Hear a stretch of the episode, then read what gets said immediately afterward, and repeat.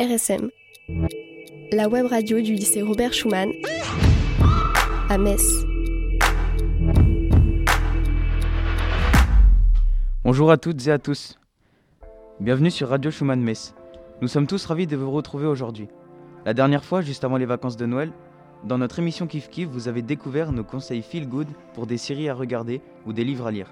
Des conseils que vous pouvez toujours aller écouter sur notre site www.radioschumann.fr. Pour notre sixième émission, le ton sera un peu plus sérieux. Nous lançons une mini-série de quatre émissions à la suite de l'assassinat de Samuel Paty.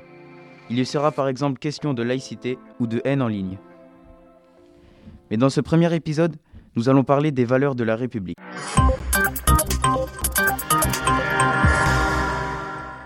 Alors, pour ceux qui ne sont pas au courant, Samuel Paty est un professeur d'histoire géo qui a été la cible d'un attentat le 16 octobre 2020. Il a été retrouvé décapité dans la petite commune de Conflans-Sainte-Honorine. Suite à ce meurtre, beaucoup de questions sont venues à l'esprit. Et puis évidemment, il y a eu beaucoup de réactions politiques. Dans tous les médias, les appels aux valeurs de la République se sont multipliés. Aujourd'hui, c'est à ce sujet que nous nous attaquons. Nous, nous, sommes tous creusés la cervelle sur la République et ses valeurs dont il, est en, dont il est en question un peu partout. Pour cela, je suis accompagné de Sarah. Hey Enfiati. Salut Isaac et Élise. Bonjour Bonjour À la technique, il y a Jenny. Focus. L'émission de reportage et d'entretien de RSM. Bon allez, RSM saison 8, épisode 6, c'est maintenant.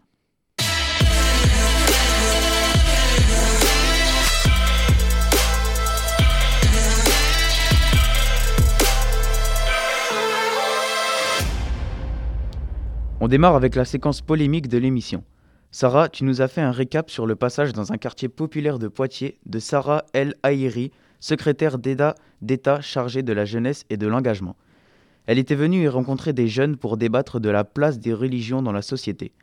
Mais les choses ne se sont pas tout à fait passées comme prévu, c'est bien ça, Sarah? C'est exact. Le 22 octobre 2020 s'est tenu le rassemblement annuel à Poitiers d'une centaine de jeunes à l'initiative de la Fédération des centres culturels et socioculturels de France. Y étaient également invités quelques élus, dont la secrétaire d'État chargée de la jeunesse et de l'engagement, Sarah El Haïri. Ce rassemblement, dont le but était de discuter de la place de la religion dans la société, a cependant tourné au dialogue de sourds, comme l'ont rapporté de nombreux médias, par exemple ici France 3 Nouvelle-Aquitaine. Le ton est direct, les propos assumés. Ces jeunes venus de toute la France racontent les mêmes histoires, des discriminations liées à leur origine ou leur religion, dans la rue ou à l'école. Malgré le fait qu'il y ait des lois qui, sont, qui, soient imposées dans cette République, il reste tout de même de fortes inégalités. Euh, il faut qu'elles soient vraiment réellement corrigées parce que c'est de, de la pure discrimination et c'est vraiment grave.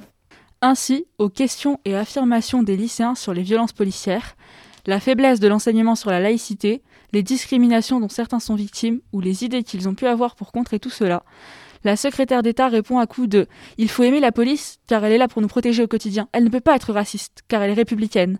Ou de Les religions n'ont pas leur place à l'école. Un point c'est tout. Vous êtes mineur, la laïcité est là pour vous protéger.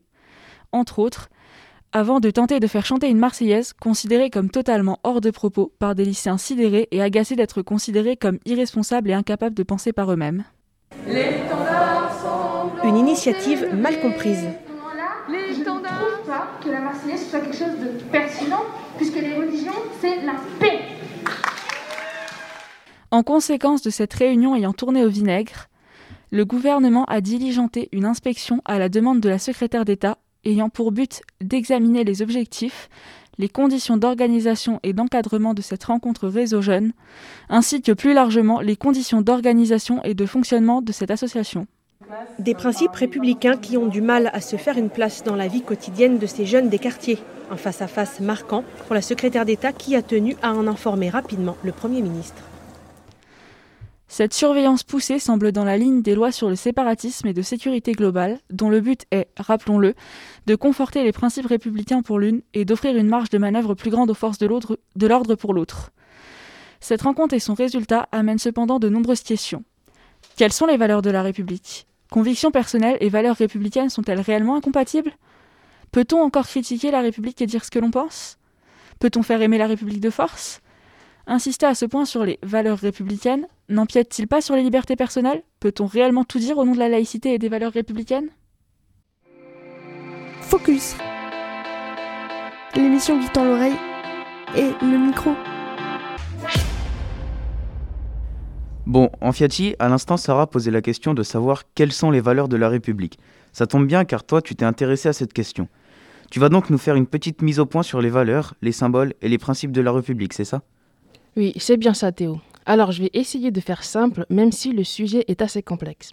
Pour résumer, on pourrait dire que la République française, c'est trois valeurs, quatre principes et des symboles.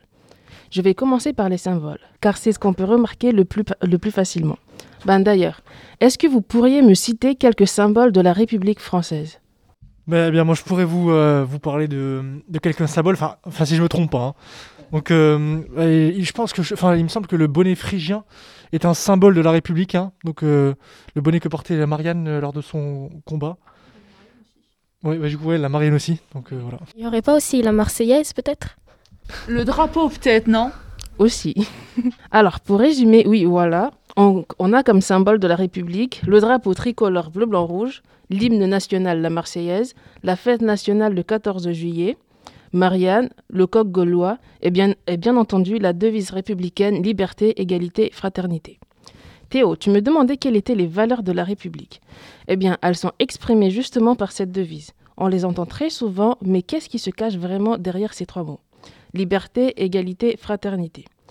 Alors déjà, petit point historique, les principes de liberté et d'égalité apparaissent dès la Révolution française en 1789. L'idée de fraternité, elle apparaît en 1848 dans le préambule de la Constitution de la Deuxième République. La devise liberté, égalité, fraternité apparaît à l'article 2 de la Constitution actuelle de la France et date de 1958. Pour ce qui est de la liberté, il s'agit de garantir différentes sortes de libertés. Liberté de la presse, liberté d'association, liberté de culte, liberté d'opinion, etc.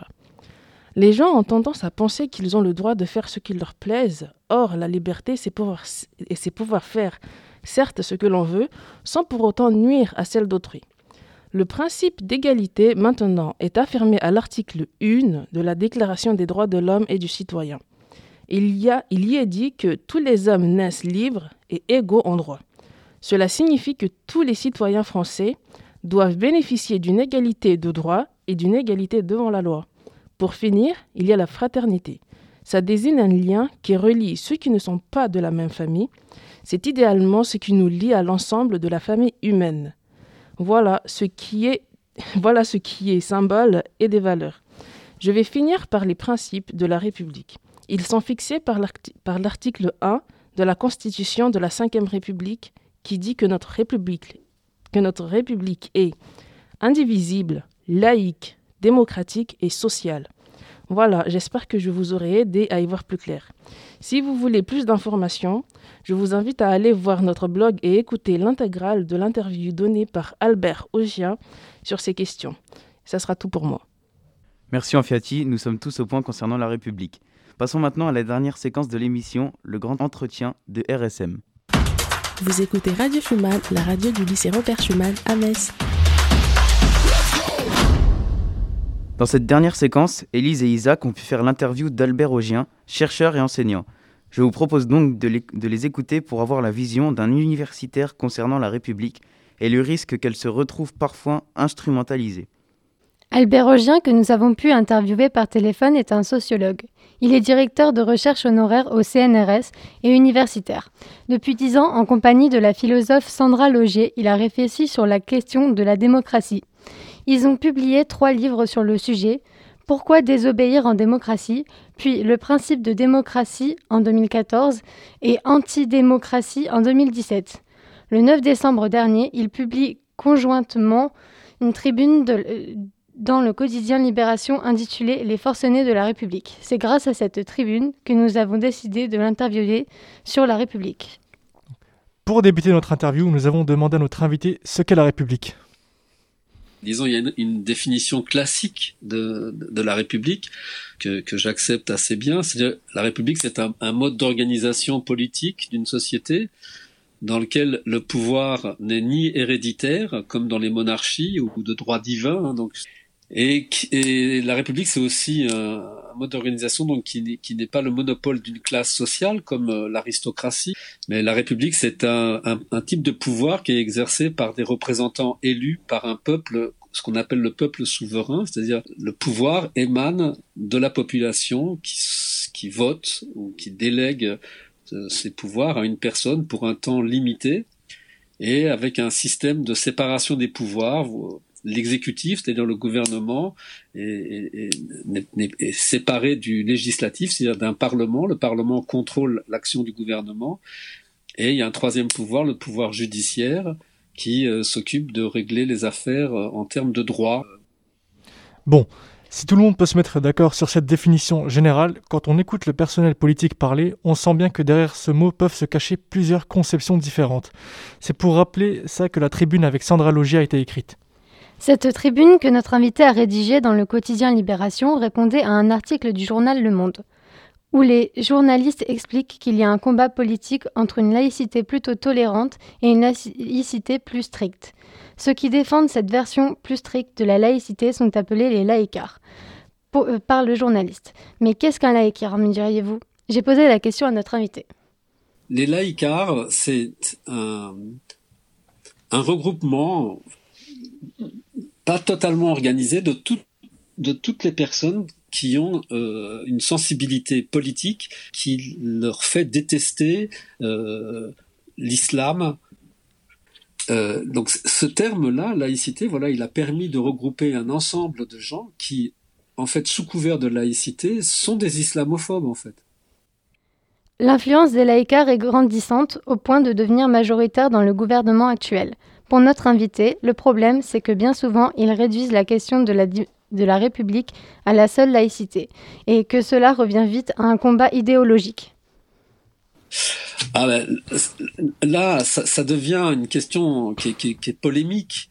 Ce que on peut regretter, c'est que l'ensemble des valeurs de la République aujourd'hui sont présentées par une partie des, polémistes hein, comme étant, enfin, la, République serait centrée sur l'unique idée de laïcité. C'est-à-dire qu'on a oublié euh, dans, dans l'article de la Constitution française que la, République, elle est démocratique et sociale, elle n'est pas que laïque. Pourquoi mettons l'accent sur le laïque? Le seul argument euh, qui unit ces, gens, c'est une défense de la laïcité, et ils la défendent chacun euh, d'une manière un peu différente, mais ils mettent pas à jour au jour leurs différences, mais juste ils s'unissent ensemble pour, disons, réduire euh, la place de l'islam. Et, donc, c'est ces réductions-là que, je trouve détestables.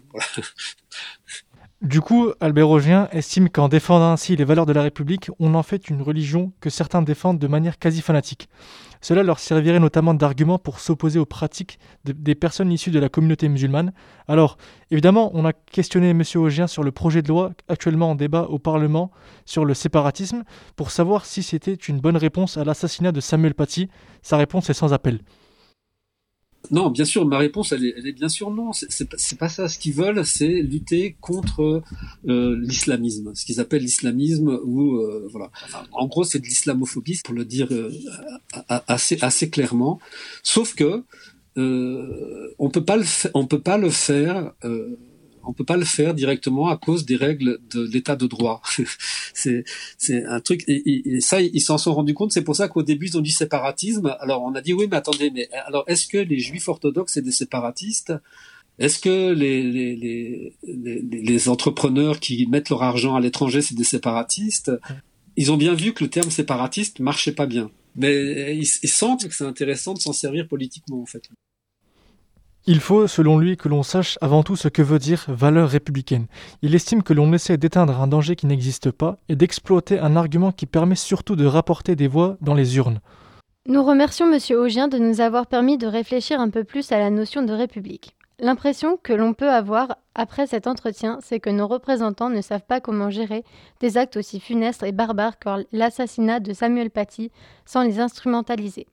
Personnellement, ce que je retiens, c'est que de nos jours, les choix individuels sont libres de notre pays. On ne peut pas nous imposer une idée. Le personnel politique ferait bien d'accepter aussi que tous les gens ne pensent pas pareil tant qu'ils respectent l'état de droit. À cause de l'indivisibilité de la République, on essaie de donner l'impression que l'ennemi, c'est le communautarisme, alors qu'en réalité, cela ne remet pas en cause l'état de droit. Merci beaucoup à vous deux pour cette interview passionnante et merci à Albert Augien d'avoir répondu à nos questions. Je vous rappelle qu'une version longue de cet entretien est disponible dans la partie blog de notre site web.